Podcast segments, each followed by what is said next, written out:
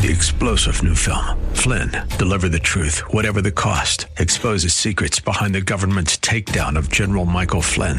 Flynn knew what the intel world had been up to. He ordered the first audit of the use of contractors. This set off alarm bells. He told the truth. He was the most dangerous person for Donald Trump to hire. They had to get rid of Flynn.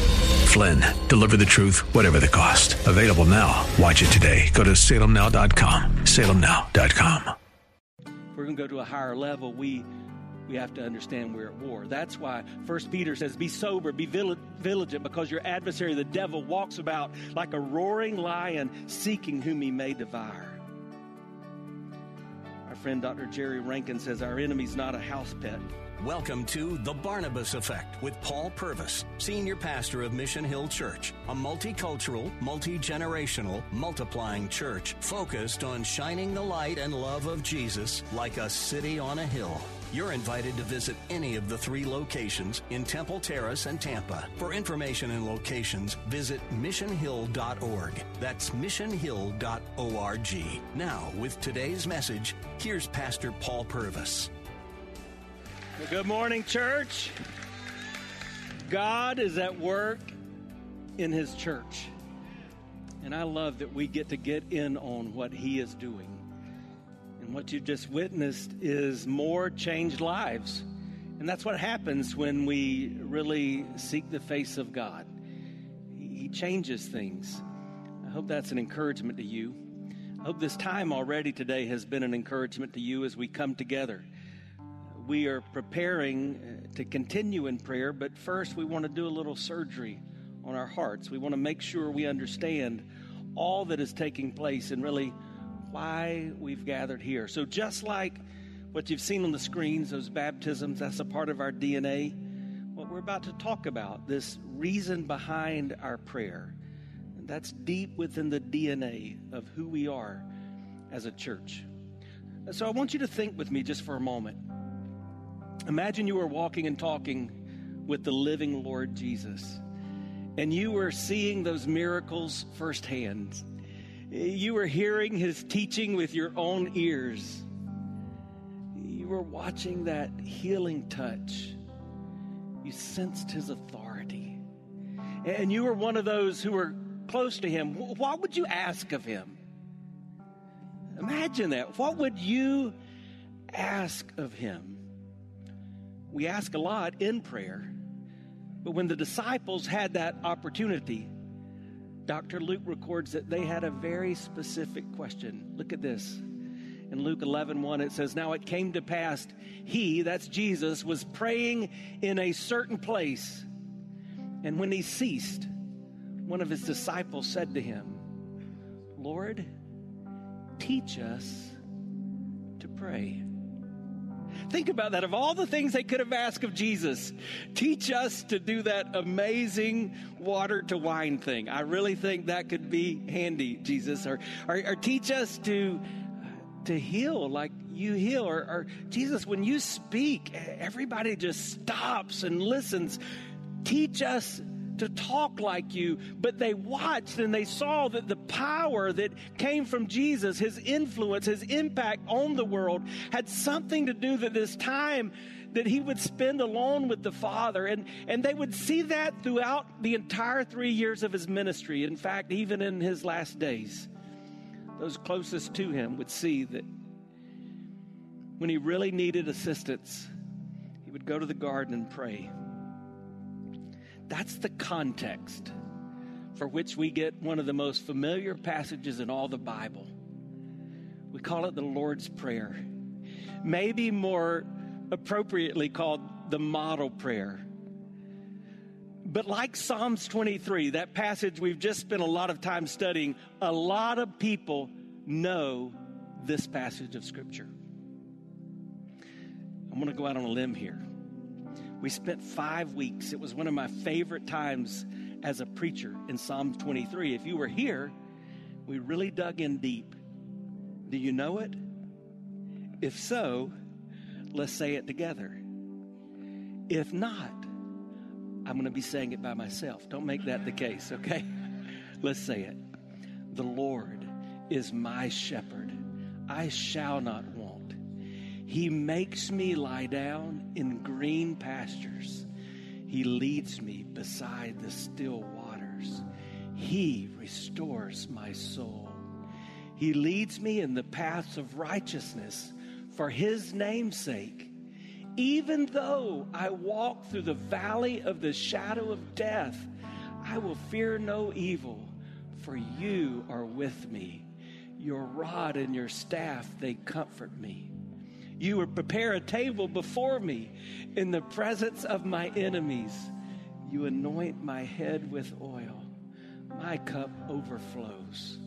Surely goodness and mercy will follow me all the days of my life, and I will dwell in the house of the Lord forever. Would you give yourself a hand and give God praise for his perfect word? I think of Psalm 23. I think of John 3:16, the 10 commandments, the golden rule, but then we have the Lord's prayer. It's not real long, just 56 words. Put that in perspective, the Gettysburg Address has 266 words. The Ten Commandments, 297 words. The Declaration of Independence, 300 words. And recently, the government uh, established an order setting the price of cabbage, and it has 26,911 words. So Jesus accomplished a lot in just a few words, but I'm not sure we're grasping it.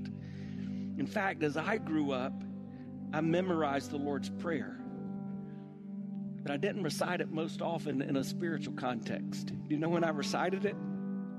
It's hard to believe in our culture today, but it was at the Little League ball fields we would all gather there on the baseball diamond, and us little leaguers, we'd put our hands in the middle and we would recite the Lord's Prayer. And when we got to Amen, we were ready to go win. That's not really the context of what this prayer is supposed to be about. So I, I really do look forward to diving into it.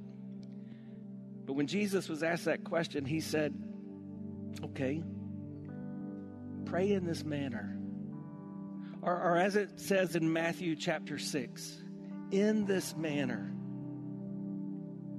therefore pray. You're going to see the words on the screen. Would you say it together with me, reading it along from Matthew 6? Our Father in heaven, hallowed be your name. Your kingdom come, your will be done on earth as it is in heaven. Give us this day our daily bread and forgive us our debts as we forgive our debtors and do not lead us into temptation, but deliver us from the evil one.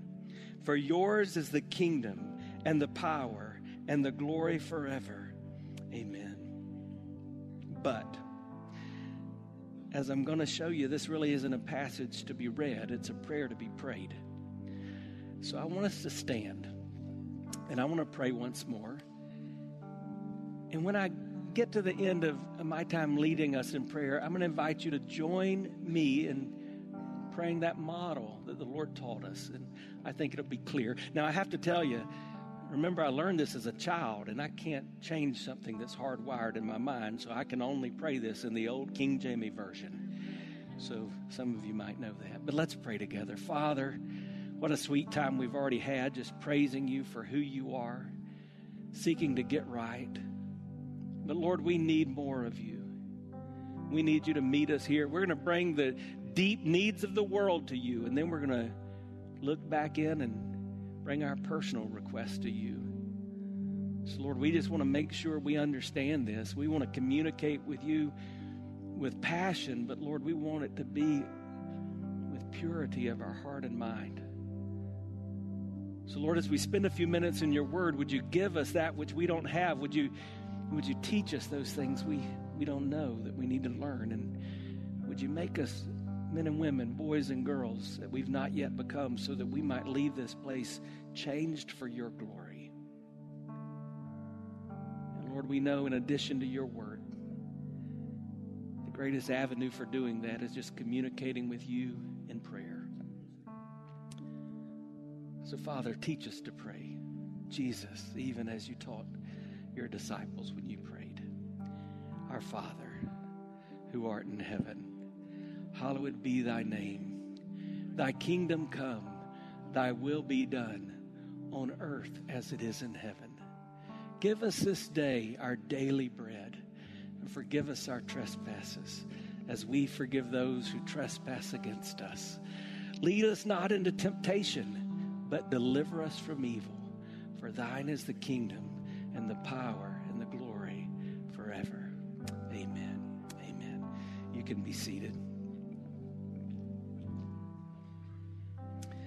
I have a strong conviction that we need to take prayer to a higher level. We need to do that individually. We need to do that as a church. And we need to do that because prayer can do anything that God can do. And God can do anything, right? Do you believe that? Hi, I'm Paul Purvis, the lead pastor of Mission Hill Church right here in Tampa Bay. Thanks for taking the time to listen to today's The Barnabas Effect. It's a ministry intended to encourage, equip, and empower you. You may not know this, but this ministry is made possible because of the generosity of listeners like you. We are able to be on the air because listeners like you are gracious and give to this ministry. Would you consider making a gift today? It would be our honor to send you a gift, a resource, as a result of your gift of any size. And you can make that gift by going to missionhill.org and clicking on the banner that says The Barnabas Effect. That will direct you to a simple way that you can give right there online. Thanks again for listening to The Barnabas Effect today. And now we continue with our message. So I, I want to, in my personal life, I want to, as pastor of this church, I, I want to see us take prayer to a higher level. But I would suggest to you that I think we must see prayer go to a higher level. And all I need to do is, is look at the chaos and the conflict in the world. I was reading again this week Matthew 24. In Matthew 24, Jesus is talking about what it looks like before he comes. And do you know what he says he looks like? Just listen to this. In Matthew 24, Jesus says, Well, there's going to be wars, and there's going to be rumors of wars, and there's going to be brothers fighting against brothers, and all kind of hatred and division, and maybe you could substitute political conflict and racial conflict, and people are going to be upset about whether or not to wear masks or whether or not to be vaccinated. And then he said there's going to be earthquakes, there's going to be floods. I'm just telling you I look at our world, and on one side, I get excited because I think we can't help but be getting closer to the return of Jesus Christ. And, and yet, then I, I look and I realize, oh, we who have the truth, we must constantly be going to a higher level of prayer because we desperately need Him. And then I think about our church, and it's exciting times in our church, but it's a critical season. I mean, we are a unique church around the land. 67 nations gather when we gather to worship, and people of all generations gather when we gather to worship. And we're on three different campuses. And did you know, last weekend I got so excited because at our six mile campus on Friday night, we were feeding homeless and people were getting saved. And on this campus on Friday night, we were celebrating recovery with that wonderful ministry and lives are being changed. And all the while at our Lake Carroll campus on Friday night, we were having a Hispanic service and God was at work. And I'm just thinking, man, these are exciting times. And, and so we're looking to do some big things. Some of you seen the pictures that we've shown of, of going next door to our worship center and just gutting that thing and flipping it and creating a whole new way to gather as a church, really repositioning this campus to position our church to reach all of Tampa Bay and touch the world. These are exciting times, but we're not going to do this without going to a higher level of prayer. I think this is what the Apostle Paul was reminding us about in Ephesians 6. So, really, as we prepare to look at the Lord's Prayer, the model prayer, Matthew 6, I, I, want us to, to look at why we pray as described in Ephesians 6. Now, you remember Ephesians 6 because you're thinking about the armor of God, that, that belt of truth and that breastplate of righteousness and those shoes of the gospel of peace and, and that shield of faith and the helmet of salvation and the, the sword of the Spirit. You, you remember uh, the armor of God that we put on when we pray. But before we even get to that, the Apostle Paul talking to the church at Ephesus, he really tells us why prayer is so important. Listen to what he says. Finally, my brethren, be strong in the Lord in the power of his might. Put on the whole armor of God that you may be able to stand against the wiles of the devil. For we do not wrestle against flesh and blood, but against principalities and powers, against rulers of the darkness of this age, against spiritual hosts of wickedness in the heavenly places. Oh, friends, prayer prayer does some big things that you need to understand. And I think this will help motivate you to take prayer to a higher level. First, prayer helps us develop a, a worshipful perspective. As, as Paul begins this section, he says to them, Hey, remember who you're praying to. Be strong in the Lord and the power of his might. How often do we get consumed with the things of this world and we take our eyes off of the one who can have all the impact we need? That's why praise is so important in prayer. That's why we always begin with praise. Praise does two things. Praise pleases God because the Bible says He is enthroned. Listen to what that literally means in Psalms. You've often heard it quoted as He inhabits the praise of His people. It literally says He's enthroned. So God sits on His thrones. And when you praise Him, He just says, Bring it on. Just give me some more. Oh, I like it. Just give me some more. And we can relate to that because we understand when people say nice things about us, we're like, stop it, stop it, stop it some more. What praise is. So I don't think you practice that enough. So remember, I told you you're going to stretch. Some of you are like me. I mean, you kind of grew up in an old Baptist church where you were the frozen, chosen. And man, if somebody next to you says amen, you start breaking out in hives because you're just not comfortable with that. But here's what I'm going to ask you to do. And I'm trying to explain it because some of you are not going to understand it. I'm going to have to keep saying it. But we're going to praise God out loud. All right? So I'm just going to encourage you. We're just going to take about 30 seconds and do this. Just, but praise is just telling God, I love you just because of who you are. I love you maybe because of your grace or your mercy, or I love you because you're always here, or because you're so powerful, you're so big, God. All of these things we say about God. So I'm going to start saying that. But as I start talking, again, what I what you're going to do is you're going to do this out loud too, because God inhabits. He is enthroned in the praise of His people. You got it? This means yes. All right, let's do it. Let's just praise the Lord. God, you are good. You're worthy. You're faithful. You're all knowing. You're ever present. You are all powerful. God, you're worthy of all the worship. You're worthy of this gathering. And God, even though sometimes we're uncomfortable expressing how much we love you, you are good. Thank you, God. Thank you, Jesus. Would you just give him praise right now? I, want you to understand something. I love this quote by Lloyd Ogilvie. He says, The desire to pray is a result of God's greater desire to talk to us. So, really, if you begin to understand who God is, the magnitude of that draws you to Him, and you just want to pray. You have the right perspective. How's your perspective today?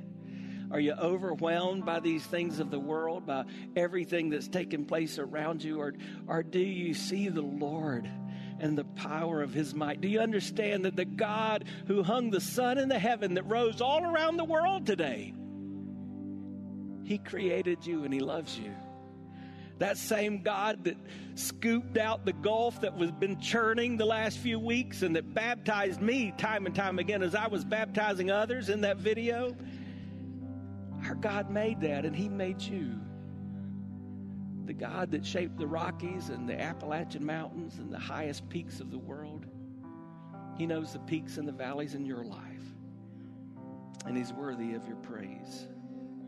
Praise gives us that worshiping perspective. But, but see this second thing praise helps us maintain a warring position. We not only see God for who He is, we see things for how they really are. It's not a cakewalk. Life for the follower of Christ is not a playground, it's a battlefield. That's what it says in verse 12. Did you see it? We do not wrestle against flesh and blood, but against principalities, against powers, against the rulers of the darkness of this age, against spiritual hosts of wickedness. And he begins by saying, We wrestle. Now, later he's going to talk about standing and fighting, but here he's saying we wrestle. Why? Because when you wrestle, that is intimate. I mean, you are up close and in person, and some of you feel that. You feel the spiritual battle around you. It's it's in your face. It's almost palpable, and you you understand that this is not just the things of this world. Something is bigger than this today. If you haven't experienced that, man, kind of makes me wondering what's going on spiritually because this is God's word. So either you believe it or you don't. And if this is true, then this is saying those problems that you have, all of those are not human problems. Some of those are spiritual in nature. And he tells us who the author of that is. It's the devil. And he's named all kinds of ways in Scripture. He's called the accuser. He's called our adversary. He's called the slanderer. He's called a liar. He's called the father of lies, a murderer, a tempter, a serpent. He's even called the prince of the air. But as if that's not enough, if what Paul is saying is true, if the Bible is true, there are spiritual forces beyond just the devil at work. And they're even categorized. Did you see that? He gives us four categories there's principalities, there's powers, there's rulers, there's spiritual host. Do you understand that some of the troubles you're having in this life, you're having because of the spiritual things that are taking place around us? Our problems are not primarily at a human level, they're at a spiritual level. He begins with the word principalities. I want you to think about what that literally means. It means the prince of a locality. And so, scripturally, what he's implying is, is in addition to the devil, he's got like these lieutenants and these sergeants and these others all around that are seeking to destroy, that are wreaking havoc. And we see that outlined in Scripture. This is going to blow some of your mind. Remember the story of Daniel. Now, what is Daniel known for? He's known for being a godly man, a godly young boy that prayed three times a day. But because he prayed, we see in Daniel chapter 10 that God communicated back to him. That's what prayer is. It's not just talking to God, God speaks back to you. And God, in, in Daniel chapter 10, sent Daniel a messenger, a spiritual messenger. And listen to what it says in verse 12. Then he said to me, This is the messenger that he sent to Daniel Fear not, Daniel, for from the first day that you set your heart to understand and humbled yourself before God, your words have been heard, and I've come but because of your words. I just got to stop there because that's kind of exciting to me. If I believe God's word is true and I believe it sets forth a pattern for prayer, then the implication is when I cry out to God with my needs, just like the psalmist says, he sets his angels as guards over me. God's spiritual beings are there to help me. But notice what it says in verse 13 the prince of the kingdom of Persia withstood me for 21 days. So, this is an angel saying to Daniel in this vision, Hey, I'm here, I got your back. But it wasn't easy because the prince of Persia, well, who's the prince of Persia? The principality, a spiritual being. Now, why am I saying this? Because we need to go to a higher level. And if we're going to go to a higher level, you've got to understand the warring posture. You should be able to, anyone in the world should understand what this means today. This is not political, but just look at the facts. Look at what happened in Afghanistan when our nation changed the warring posture. Lives are lost, sacrifices are made because you're no longer in a warring posture. Did you know that Tampa Bay used to be known around the world as the Bay of the Holy Spirit? That was a name for Tampa Bay. Now it's one of the top sexual destinations in the world. It's one of the top places for human trafficking in the world. Principalities. If we're going to go to a higher level, we we have to understand we're at war. That's why First Peter says, Be sober, be vigilant, because your adversary, the devil, walks about like a roaring lion seeking whom he may devour. Our friend Dr. Jerry Rankin says, Our enemy's not a house pet who likes to nip at our heels. He's not even satisfied with trying to trip us up with temptation and occasional trivial sin. He seeks our total destruction. That's why John Piper says that prayer is primarily a wartime walkie talkie for the mission of the church. As it advances against the powers of darkness and unbelief, prayer gives us the significance of frontline forces, and it gives God the glory of limitless provider. You've been listening to The Barnabas Effect with Pastor Paul Purvis. The Barnabas Effect is here to provide listeners like you with biblical truth and spiritual encouragement. But it can't be done without your financial support. Go to missionhill.org and click on the Give tab. Your financial support helps us reach those seeking truth about God and themselves. Thank you for giving at missionhill.org. And join us weekdays at 9 a.m. for the Barnabas Effect with Pastor Paul Purvis on Faith Talk AM 570 and 910.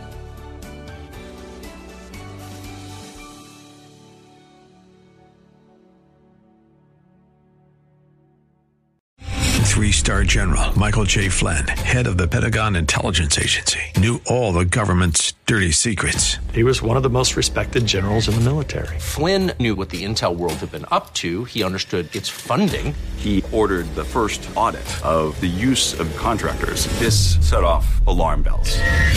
The explosive new documentary, Flynn, Deliver the Truth, Whatever the Cost, and covers the facts behind this scandal. Flynn told the truth. He was the most dangerous person for Donald Trump to hire. I find out the worst enemy that I'm going to face in my life is right here in America. They took my assessment and they wanted me to change it. And I was like, I'm not changing it. They had to get rid of Flynn. With in depth interviews, archival footage, and never before seen personal records of the man behind the headlines. I just felt like I was drowning. Flynn, deliver the truth, whatever the cost. Available now. Watch it today. Go to salemnow.com. Salemnow.com.